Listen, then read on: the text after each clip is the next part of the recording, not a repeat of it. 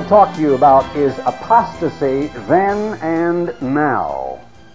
A great deal of biblical literature has to do with what was happening inside the New Testament church prior to the death of all of the leadership and particularly prior to the death of the Apostle Paul. I want to begin by going to 2 Thessalonians, the second chapter, quite a famous text. A lot of us are quite familiar with this where the Apostle Paul gave warning against a man of sin, some individual or other. And what we want to ask is, who was this man? Is there any way we can come to know? What was his race? What were his politics? Where was he? Was he like an armed aggressor, like an enemy nation that would pillage, plunder, raid another nation, and then take over by force? Or was he more like a fifth column agent deeply inside of that church? And did he then gradually come to power? What, what is the Apostle Paul telling us here? Paul wrote, Now we beseech you, brethren, verse 1 of chapter 2, by, and that means as to, or pertaining to, or concerning, the coming, and the Greek word is parousia, for those of you that are interested, which means the presence of our Lord Jesus Christ, and by our gathering together unto him, that you don't become troubled, uneasy, unstable, unsettled in mind, neither by spirit, by some evil spirit, by some spiritual influence, nor by word, meaning rumor and just word of mouth, nor by letter as if it were from us, as from us, meaning the Apostle Paul was quite concerned that at this point in time, people might actually have gone to the lengths of writing epistles, letters, if you would, and putting Paul's name on it and claiming they had come from the Apostle Paul when in fact he knew nothing about it. That's something that I've had letters from people about and have wondered whether some letters that they'd received had been written by the gentleman whose signature was at the bottom of the page. Of course, I really could not help them with that. I couldn't have any way of knowing. So he is really, uh, in, in, a sense, he's saying, now don't be troubled, and then he is giving them a lot of very troubling information, a lot of things to be very troubled and very worried about. Don't be troubled by all these things that the day of Christ is at hand. Let no man deceive you by any means, for that day shall not come, except there come a falling away first.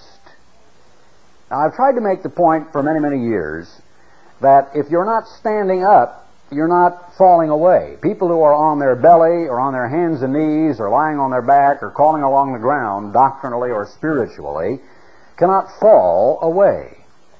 You know the word falling away, or the expression falling away, and what it means. It means literally to become apostate. It means that once an individual has been repentant and converted and has had God's Holy Spirit and has been inside the true church, that they just retrogress. They just abandon their faith. They just give up. They just go back into the world. They just simply abandon the truth and the way of life that they have known and they fall away from the truth that they once possessed. And they are no longer Christian, but they're something else entirely. The Apostle Paul predicted that was going to take place within God's true church. He is not predicting here an armed aggression from without. He is predicting a falling away or a departure from within. Now he says that falling away has a catalyst. And he says, and that man, now he's called in verse 8, that wicked, capital letter W, or that wicked one, that evil one is the Greek term. That man of sin be revealed, the son of perdition, who ex- opposes and exalts himself. Some individual who is incredibly pompous, who is incredibly enamored with himself, and is given to self exaltation and exaltation, almost like no one you'd ever heard of before. And he does so even to the point that people begin to look to him above all that is even called God or divine. So that looking to God and looking to Christ is no longer their primary motivation, but they are looking and, and adoring and worshiping at the feet of this one human individual who opposes and exalts himself above all that is called God, or that is worship, so that he replaces venerable objects or worshipful objects or replaces God and Christ and becomes in place of God or in place of Christ. And because of that becomes literally an idol and is worshipped by these people. So that he, as God, as if he were God, sits in the temple of God, showing himself, or claiming to be, that he is God. Now, there are scriptures over in the 18th chapter of Revelation, and of course Isaiah 47 and verse 8 about the great harlot that is going to ride and sit astride the beast, and also as we see a little later on about the mystery of iniquity, and we see other warnings about the power of miracles that will be in the hands of this individual who is, I believe, the false prophet in this latter day, the individual who is identified as the false prophet of biblical prophecy. And we have seen traditionally, and we do still believe that, and I certainly believe it, that that may well mean the Pope at Rome, who is nothing more than the latter day descendant of Simon Magus and all of the individuals who entered into the early New Testament church and began to convince those people back then that the power of the church should be concentrated in the hands of one man rather than the way Jesus Christ of Nazareth established his church, which was a church of checks and balances, a church of unanimity and agreement, a church where very spirited discussions took place, as in the case of Acts 15 and the conference on circumcision, when one said after this manner and another said after that, and finally it was all sorted out in harmony and unanimity, although it certainly did not begin that way. Now, first of all, I want to ask and answer briefly, although I've done so in the past, I think both in writing and out of the pulpit. Does God work through only one man at a time down through history. If you would look in the Angus Bible Handbook at the geneal, uh, not genealogical, but the chronological grouping of the prophecies of the Old Testament, you would discover something quite interesting. That God grouped a rather large number of prophets, including Amos and Daniel and others, around the impending captivity of the northern ten tribes at Samaria. And that every one of those prophets were coincident. They were contemporaneous, and they worked at the same time. They didn't work in the same place. They did not work in the same city. Some of them did not even know each other. They worked perhaps at, uh, you might say, different geographical locations, but, and some few of them may have been related, and some few of them may have known each other, but by and large they did not. Now, if you look at the impending captivity to the southern tribes of Judah, you find a much larger grouping of the prophets, and indeed, all the prophets, major and minor, all the prophets of the Old Testament fall into one of those two groups. A large number of them around the impending captivity to Judah, one of whom was Ezekiel, who was taken captive in the earlier captivity and is now working and prophesying and writing his prophecies, which never even got to the people for whom they were intended, but he was a man of God. Now, the point is rather obvious to the least scholarly mind that here were many, many individuals. There was no organism, a spiritual organism known as the church. When we look at the New Testament statement in 1 Corinthians 10 about the church in the wilderness, it is merely a metaphor, remember. That there was no church per se, which was like a spiritual organism embodying all of the people of physical Israel, nor its leaders, whether they were princes or prophets. But there were men of God and God worked through those men, and there were several of them, and they were in different areas, and sometimes didn't even know one another, and they were not arranged vertically because Jeremiah was not under Isaiah, who was there, therefore over Ezekiel, who was over Daniel, who was over Joel, who was over Obadiah. There was no vertical hierarchy or structure among these men of God. Now, they are a part of the foundation of the New Testament Church of God, and obviously God then does what? God always, and generally, you could say, works through more than one man at one time. Why? Because it is dangerous to do otherwise. It has always been so, and it will always be so. Moses and Aaron were a team. Elijah and Elisha were contemporaries. And Elisha followed along with Elijah long before Elijah, Elijah, I should say, was taken to a place of safety and retired because he was just totally exhausted. When Jesus started the New Testament church, he began it with 12 equal apostles.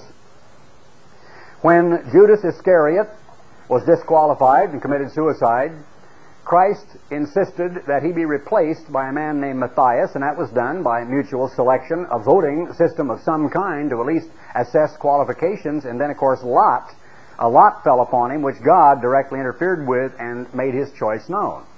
Christ then said to them that involving far reaching, binding decisions having to do with lifestyle or certain nuances or shadings of meaning of Scripture or, or doctrine, they could not bind anything contrary to doctrine, neither could they loose something that doctrine had bound.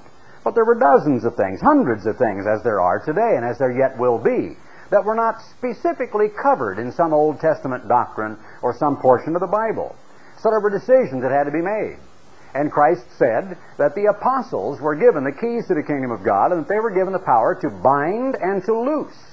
And so he said, wherever two or three, the minimum was two, and apparently preferably three, of you are gathered together in my name, there am I in the midst of you, you two or you three. Never did he say, I am with Peter only, and then through Peter I administer everything down to the rest of you. However, subtly, gradually, and actually, if the truth were known, over centuries, that battle raged inside the Roman Catholic Church, and believe it or not, it was not until the time, clear down, comparatively modern times, I think, after the 1700s. It may have been early 1800s, about 1840 or so. I've forgotten the time of Pope Leo's edict. But it was somewhere fairly recently in our age, you might say, that the Roman Catholic Church finally succeeded in declaring that the Pope, when he spoke ex cathedra or in situ inside the Vatican, spoke infallibly as if it were God Himself who did the speaking and that the man couldn't make a mistake. Of course, actually, under the force of arms, the Eastern Empire was completely split, and sometimes there were two popes and even more who were sitting there excommunicating one another. So the battle to determine whether or not one man was going to rule over the visible organized church during those years took place really over many, many centuries and was not finally won until comparatively recent times. Now back to the text here in 2 Thessalonians 2. Don't you remember, verse 5, that when I was yet with you, these people up in Thessalonica, I told you these things? One point to remember in looking at verse 4. This being was going to sit in the temple of God, showing that he is God. Now I know that some people have toyed with metaphor, saying that may mean that it will be a leader in the church because the church is the temple. Well, remember that when the Apostle Paul wrote these words, the temple in Jerusalem still stood. So the only thing the Apostle Paul, with his mind and heart, could have meant was that temple building in Jerusalem where there was a very large church under the leadership of James, the brother of Jesus Christ, and of Jude and of John. James was the bishop of Jerusalem. And the Apostle Paul well knew that. So if he's saying sit in the temple of God, Paul, I'm making a point, is not dealing with some mystical metaphor, but the temple of God to him is like saying the courthouse over there. He's talking about the temple building in Jerusalem, which still stood when he wrote these words in the early 50s. This is possibly one of the very earliest books to be written in the New Testament, together with Matthew, 1st and 2nd Thessalonians, probably about 50, 51 AD. And now you know what restrains or holds back or withholds that he, this individual, this man of sin, might be revealed when it is time or in his time. For the mystery of lawlessness or iniquity does already work. Only he who now lets, now here's a one in my margin, and it says hindereth. And that's an unfortunate word out of the old, old King James English let us will let is ridiculous. We don't know what in the world that means in modern English, but it does mean from the Greek. He who restrains, he who is holding this back and preventing it, will continue to fight it and restrain it and try to hold it back from occurring as long as he is there until, and now we have a possible dual rendering, until he be taken out of the way. Translators seem to prefer that rendering which we read there, seemingly applying the Apostle Paul's removal by death. So that if the Apostle Paul is either thwarted in his attempts to keep the church from drifting into apostasy, or he is dead and no longer able to do so, it means until he, Paul, is just gotten rid of or taken out of the way. I don't think that is the accurate rendering, although I'm not dogmatic about it either way. The Diaglott, the expositor of the Greek New Testament, and some of the others emphasize the Greek word ginomai in this phrase, G-I-N-O-M-A-I, which really means become to be or arise in the midst. And it seems to imply in the, the uh, diaglott, as I said, where you have the literal transliteration from Greek, that this should read, The mystery of iniquity does already work, only he who now restrains will continue to be until it arise in the midst, or until it become to be, until it emerge for what it is. So, in either event, he is still talking about this individual, this man of sin. And I want to make the point very, very strongly once again that this individual, whom the Apostle Paul does not name, and maybe didn't even know who he was, he just knew there was going to be such an individual, even if he didn't know which ones of the Ephesian elders would arise and lead men off after themselves. But Paul, he knew what was in the minds of a lot of these people. So even though when we see the scene in the 20th chapter of Acts of all these elders weeping on Paul's shoulders and hanging around his neck and saying, Oh no, brother Paul, we would never do this, Paul is saying, Of your own selves men shall arise to lead off men and so on, a following after themselves and so on. So Paul may not have really known who this wicked one was. He may have had some ideas, some suspicions, but we are not given a clue as to who he meant. So he says, Then shall that wicked, capital W, be revealed, whom the Lord shall consume with the spirit of his mouth, and shall destroy with the brightness of his coming. Comment. In 1 Corinthians 15, verses 50 to 52, the Apostle Paul very clearly, as he does in many places in his letters, proves to us that he fully expected Christ to return during his lifetime.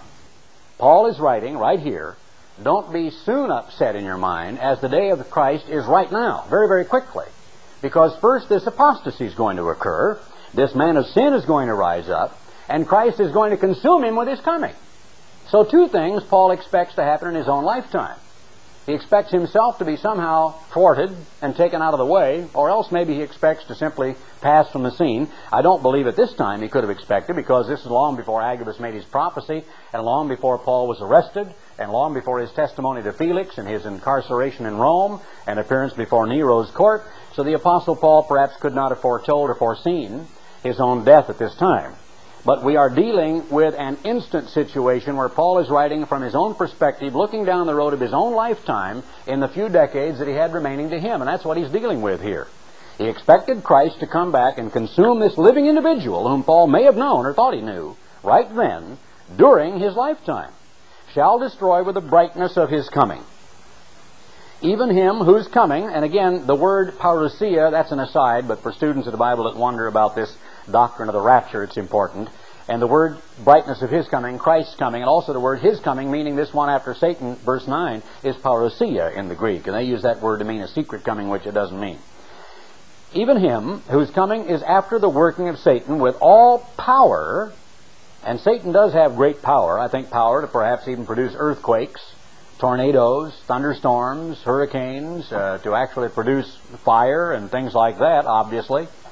And we remember that the satanic power that was present at the time of the Exodus was sufficient to reproduce practically every one of the miracles on up to the lice, including the frogs and the boils and uh, the rivers turning to blood and everything. And that's fantastic, miraculous power for those signs. But at a certain point in time, when the lice were so many hundreds of billions, I guess, just simply couldn't be, be reproduced by demonic power, then finally Jannes and Jambres had to say to the Pharaoh, surely this is the finger of God. So Satan has a lot of power. And signs and deceptive or lying wonders. Now, people are pretty much open for that type of thing today. I mean, I come across that all the time when I meet people, and people come to me with all wide-eyed with all kinds of conspiracy theories or biblical doctrines and theories and ideas about prophecy. They want to send me letters and charts and things that I talked about in the television program this morning, and they are ripe and ready to see something miraculous. Whenever I see some of these, what I consider to be ham actors, and I see them very, very briefly. And once uh, within the last couple of weeks, my wife said, "Oh, you got to watch this guy for just a minute." I said, "Honey, I don't want to watch this guy, not even for 30 seconds. Just watch him a little bit." So finally, all right, I'll watch him a little bit. I mean, he got off about what 30 seconds worth. I said, "Oh, I can't stand it. Please, let's turn it off." But that's about how much you know I I do watch them. But I'm always dumbfounded at what little bit I have seen of these vast crowds. I think one of these guys was in the same big Hampton Arena in Hampton, Virginia, where we had the Feast of Tabernacles in 1977. And I was over there with a, a huge crowd of people. And here was this same great, huge building with thousands of people out there, with this guy parading around, you know, uh, parading around like he, he knew this woman. You got a cancer, haven't you? And it's been hurting you right in your left side. And your name's Martha, and your mother's paternal maiden name was was Grant or something. That's right. How'd you guess? And he's standing around real saucy and smart alecky, and everybody's, wow, this guy's rich. Now that is a lying sign. It's a lie. They had way to find out all about that stuff and feed it to this guy way ahead of time. And it's all lying and so on. But there may be some demonic power present as well. You don't want to ever say that can't be true. But the audiences that are there, people are gullible and they are susceptible to that type of thing, and they are very much ready for it, I think, in our era and our time. People are looking for that type of a sign, and they are taken in very readily by them. And with all deceivableness of unrighteousness in them that perish, and it's in the aorist of the present progressive, are perishing, because they receive not the love of the truth that they might be saved. Now, I won't read all of the rest of this, but there is quite a fearsome warning by the Apostle Paul to the church in Thessalonica during his time of impending apostasy, which was going to take over from within. Now, let's go to the book of Jude. In the book of Jude, there are many, many triplets, and I won't go into all of those because uh, it would take a great deal of time and is a little redundant. But the book of Jude is the final one of the so called general epistles. And many, many times he lists three things. I think there are seven groups of threes, like certain attitudes, certain aspects of these false prophets, and certain warnings and so on that Jude deals with. Jude is the brother of James, who was also the brother of Jesus Christ. So he is the physical child of Joseph and Mary, and in that sense, the half brother of Jesus Christ of Nazareth. And so says so, talking about the brother of James uh, in verse 1, and you can see that argued by a lot of the uh, scholars as to who Jude might have been. Some of them deny that. Most of them agree. The preponderance is that he's the brother of James, who was the bishop of Jerusalem, who was the brother of Christ.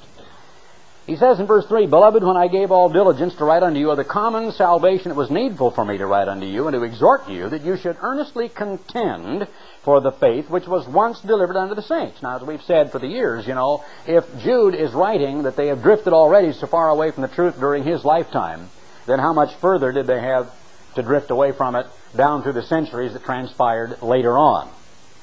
Briefly, if you were to assess the amount of truth that is understood by the Church of God today, doctrinally, from the Bible, and go back and look how much truth the Lollards had, or the Bogomils, or the Valdensians, or the Petrobrusians, or the Henricians, or the Arnoldists, or those who came to this country uh, in the American Revolutionary period, or even during the great disappointment of the Sabbatarian movement and the Seventh day Advent movement under William Miller, and some of the roots of the Seventh day Church of God up in Stanberry and later now in Denver, and my father's association with them in 1929 through 31 when he was ordained by the Oregon Association or the Oregon Group of the Church of God Seventh day.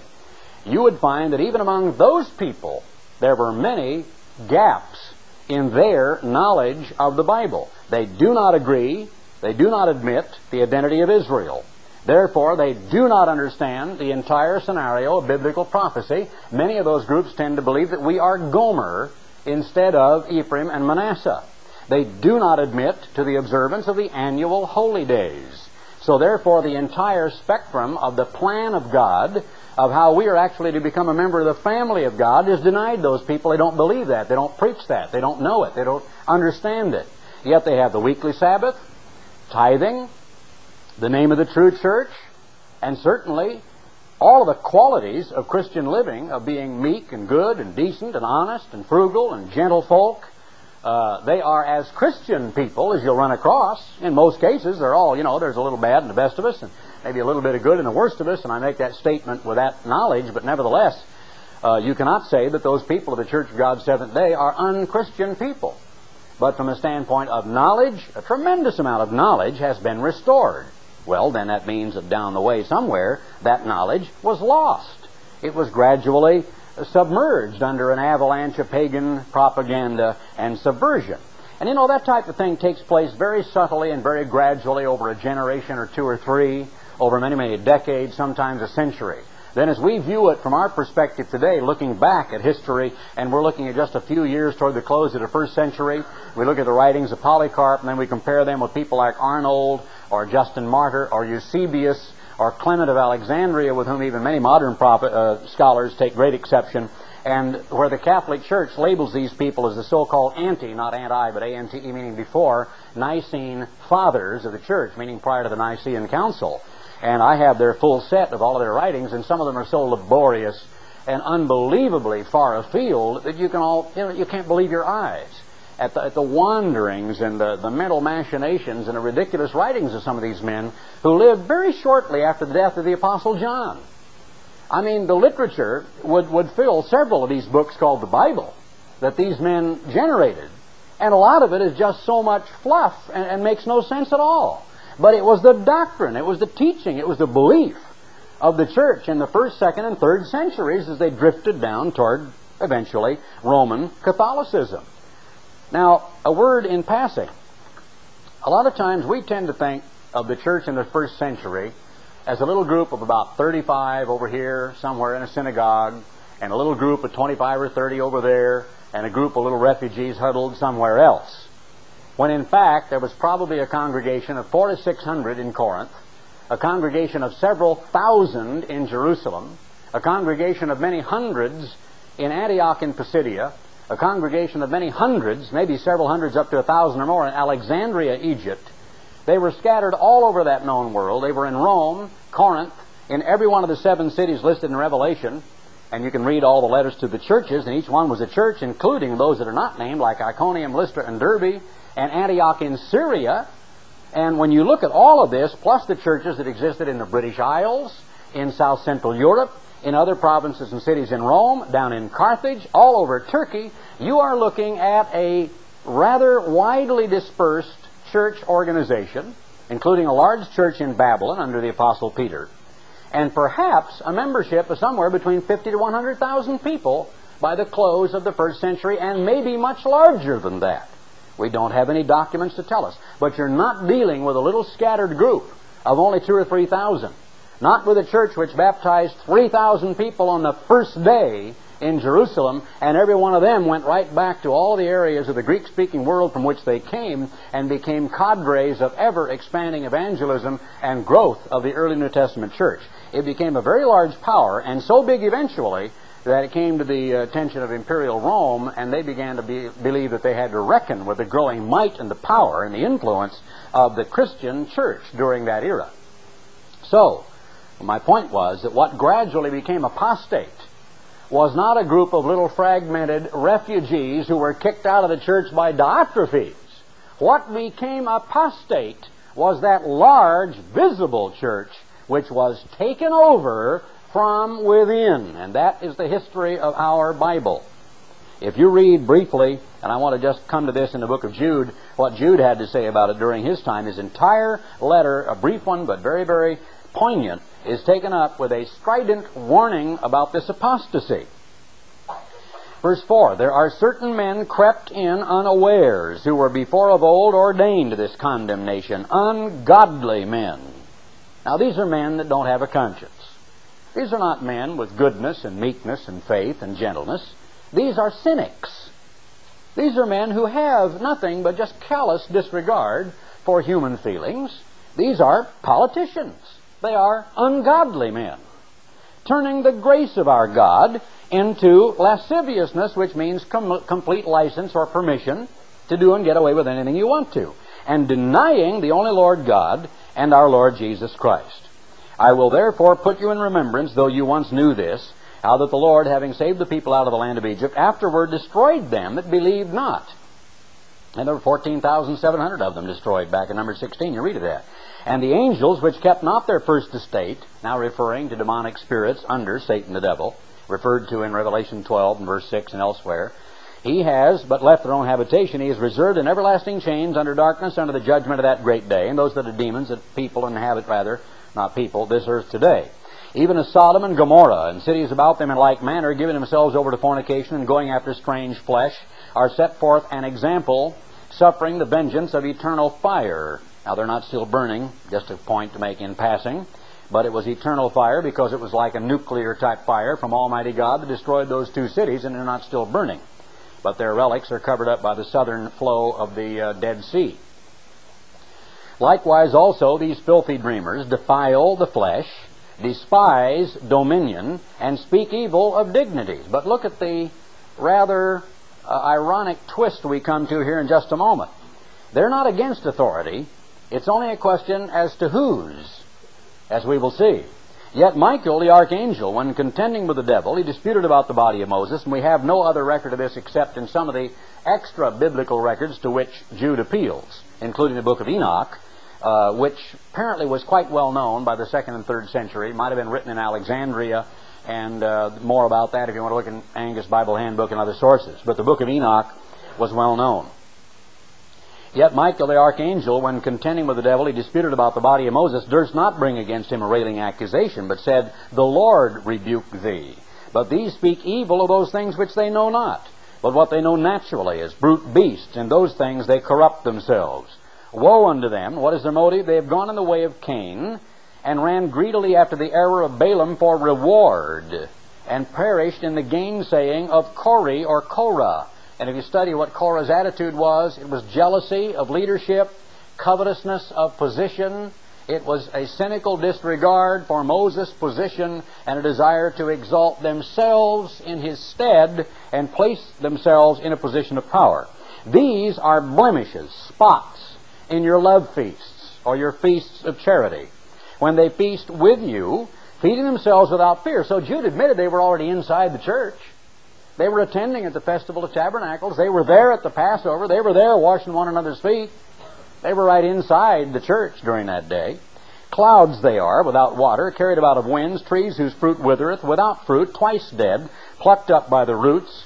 This is really a horrible condemnation. He's just saying the most utterly worthless human beings you ever heard of here raging waves of the sea, forming out their own shame, wandering stars, now getting back to a kind of a type of these satanic spirits, to whom is reserved the blackness of darkness forever. And Enoch also, the seventh from Adam, prophesied of these, saying, Behold, the Lord comes with ten thousands of his saints, therefore proving that way back during the day of the flood and even prior to that time, the fact of the second coming of Jesus Christ was known and prophesied by men of God in that era to execute judgment upon all, and to convince all that are ungodly among them of all their ungodly deeds which they have ungodly committed, and of all their hard speeches which ungodly sinners have spoken against him. These are murmurers, complainers, walking after their own physical appetites, their own sensual appetites or lusts, and their mouth speaking great swelling words. Now, a very awkward phrase. Having men's persons in admiration because of advantage really means having men's persons in admiration in order to gain advantage. They are therefore lying, cynical sycophants. They're backslappers. They continually pass out all sorts of accolades, and they are politicians. They politic their way into favor, and they do so cynically. But, beloved, remember you the words which were spoken before of the apostles of our Lord Jesus Christ, how they told you that there should be mockers in the last time who'd walk after their own ungodly lusts. These be those who actually form, it should read here, cliques or groups who separate themselves, who are of party spirit, and who are carnal or physical, the word is sensual, having not the Spirit, but you, beloved, building up yourselves on your most holy faith, praying in the Holy Spirit, keep yourselves in the love of God, looking for the mercy of our Lord Jesus Christ unto eternal life. And goes on to say, and if some have compassion, making a difference. People who had sinned, people who had gotten caught up in this type of thing. Others save with fear, pulling them out of the fire, trying to keep them from drifting back into this apostasy, hating even the garment spotted by the flesh. Another metaphor. Now unto him that is able to keep you from falling, and to present you faultless before the presence of his glory with exceeding joy. And I emphasize that word, keep you. Christ is able to keep you as he was able to keep them. And as he prayed to his Father that he would lose none of those whom he said, You have given me, I pray that I will lose none of them save the son of perdition. You have to have faith in Christ, not in yourself, that he is able to keep you from falling. You aren't able to do that for yourself and to present you faultless before the presence of his glory with exceeding joy. To the only wise God, our Savior, be glory and majesty, dominion and power, both now and forever. Now, quickly in the book of Revelation, second and third chapters. In the letter to the church at Ephesus, a very large church of maybe many hundred members, it is said right here, I know thy works, your labor, your patience, verse 2, and how you cannot bear them which are evil, and have tried them that say they are apostles and are not. Now here was Simon Magus and his clique and his group getting in and beginning to actually masquerade as leaders of the church, and has found them liars, and the church was congratulated for having that kind of caution, for being able to carefully sort through what was said and what was done and the deeds that were performed, and to look at the example of the genuine apostles under Christ and then to find that some of these men that were coming along during that era were actually liars, and hast borne and had patience for my name's sake. A little later on, he said in verse 6, This you have, that you hate the deeds of the Nicolaitanes. We have no real certain knowledge of them, but speculations that I have read tend to indicate they were the people that came up with a bizarre doctrine that we really reveal God's mercy by sinning. That the more we sin, the more He forgives, and therefore the more we sin, by contrast, the worse we are, the greater is God. And I don't know that that is true or not. We have no real historical, factual data about the Nicolaitanes, but their deeds were so abominable that Christ said, I hate their deeds. And at least you hate their deeds. But there they were and they had power, and there was a certain amount of influence. And obviously, they were influencing some of God's people, though the leadership in general rejected their teaching. All right, so much for that church. Here is Smyrna. And he says very quickly in verse 9, in the middle of it, I know the blasphemy of them which say they are Jews and are not, but are the synagogue of Satan. Here were the Babylonian mysteries getting started in that local church in the first century, about 91 AD in the church in Pergamos, verse 12, is the church of Pergamos, and begins there and says in verse 13, I know your works where you dwell, even where Satan's seat is, that you hold fast my name and have done, not denied my faith, even in those days wherein Antipas was my faithful martyr, who was slain among you, where Satan dwelleth. And there's a great deal of history on that. Conybeare I think, a lot of other references about, uh, and certain whole books have been written, of course, about the Revelation letters and uh, you can refer to them for further information. But there was a very large uh, temple. I'm not sure if it was to Asclepios or Diana of the Ephesians that was in that city, and that may refer to it. I have a few things against you. You have them there that hold the doctrine of Balaam, who taught Balak to cast a stumbling block, to eat things sacrificed unto idols, and to commit fornication. And that fornication was committed as if in temple, in, in the case of the temple prostitutes, as it were a religious activity. And some of the people of God's church were actually being led into that. Now you look at the church at Thyatira, and in verse 20, Notwithstanding, I have a few things against you because you permit that woman Jezebel, which calls herself a prophetess, a self appointed woman who was not credentialed, to teach and to seduce my servants to commit fornication and to eat things sacrificed unto idols. We're looking at it as an historical document of what was taking place in the first century before 92 AD was out during the lifetime of Jude, James, Peter, Paul. Paul may have been dead by now. John was alive. Peter may have been dead by now. But John is writing, and by this time, I mean, it is so deeply entrenched that we see this same thing in every one of the local churches, the visible church of Jesus Christ of that time. I won't read all of the rest of that about her children, and of course, the depths of Satan are mentioned in verse 24. And we know the historical aspect of that as well. When you come to the church at Sardis, he said, You have a few names, verse 4, that have not defiled their garments. But it meant that the majority of them had. And he said, Therefore, only a few of them were going to survive and be in God's kingdom. The angel of the church of Philadelphia largely is congratulatory, but it says, verse 9, I will make them of the synagogue of Satan that say they are Jews and are not, but do lie. The same party we dealt with in the church in Ephesus, the same group of people who were making the same claim. I will make them come and worship before your feet.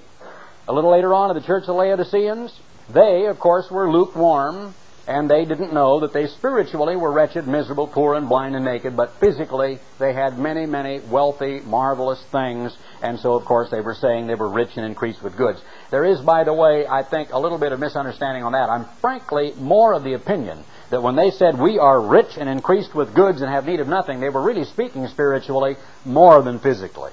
They were spiritually proud. There's not absolute evidence here that they were materially astoundingly wealthy. And it seems to be the force of the verse and the entire passage here is that they were spiritually puffed up, when in fact spiritually they were wretched, miserable, poor, and blind and naked.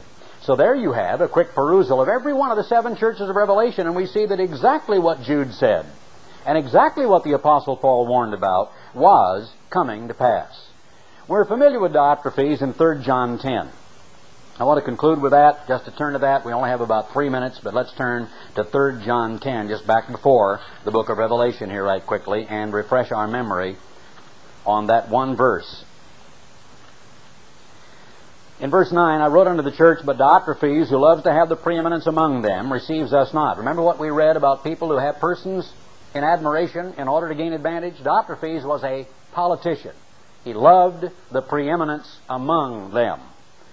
Wherefore, if I come, I will remember his deeds which he does, prating against us with malicious words, and not content therewith, neither does he himself receive the brethren and forbid them that would and cast them out of the church. Now, what doesn't it say? Quickly, as we complete today, as I run out of tape and out of time. What does not that say? That does not say one word about clean and unclean meats. It doesn't say one word about makeup or hemlines, not one word about the Sabbath or the holy days, not one word about heaven, hell, judgment, millennium, uh, the, the second coming of Christ, the kingdom of God, the identity of Israel. It doesn't say one word about doctrine. Doctrine has nothing to do with Diotrephes' attitude. He is a sycophant he is a worshiper of position and of power. He works his way in by admiring and by backslapping and by having people's persons in adulation. He desires the leadership. He desires the limelight. And he kicks people out of the church and he prates against the true ministers of Jesus Christ with vicious and malicious words. So there's Diotrephes. Now, when the people were kicked out by Diotrephes, who were those people who were kicked out? They were true Christians, believers, absolute Christians, in whom was the Spirit of God. What became of them? We don't have the faintest idea. But I'll tell you what became of those who stayed in under the harsh teaching of Diotrephes. They became apostate. Don't believe for one minute that the prophecies of 2 Thessalonians 2, that day, of the fulfillment of all these prophecies and the great tribulation and the day of the Lord and the second coming of Christ shall not come except there be a falling away first. That falling away is not, doesn't mean Baptists becoming Catholics or Catholics becoming Muslims. That means members of God's church on this earth falling away and just going back out into the world or wherever, but just abandoning the truth of God. There will be apostasy now as there was apostasy then.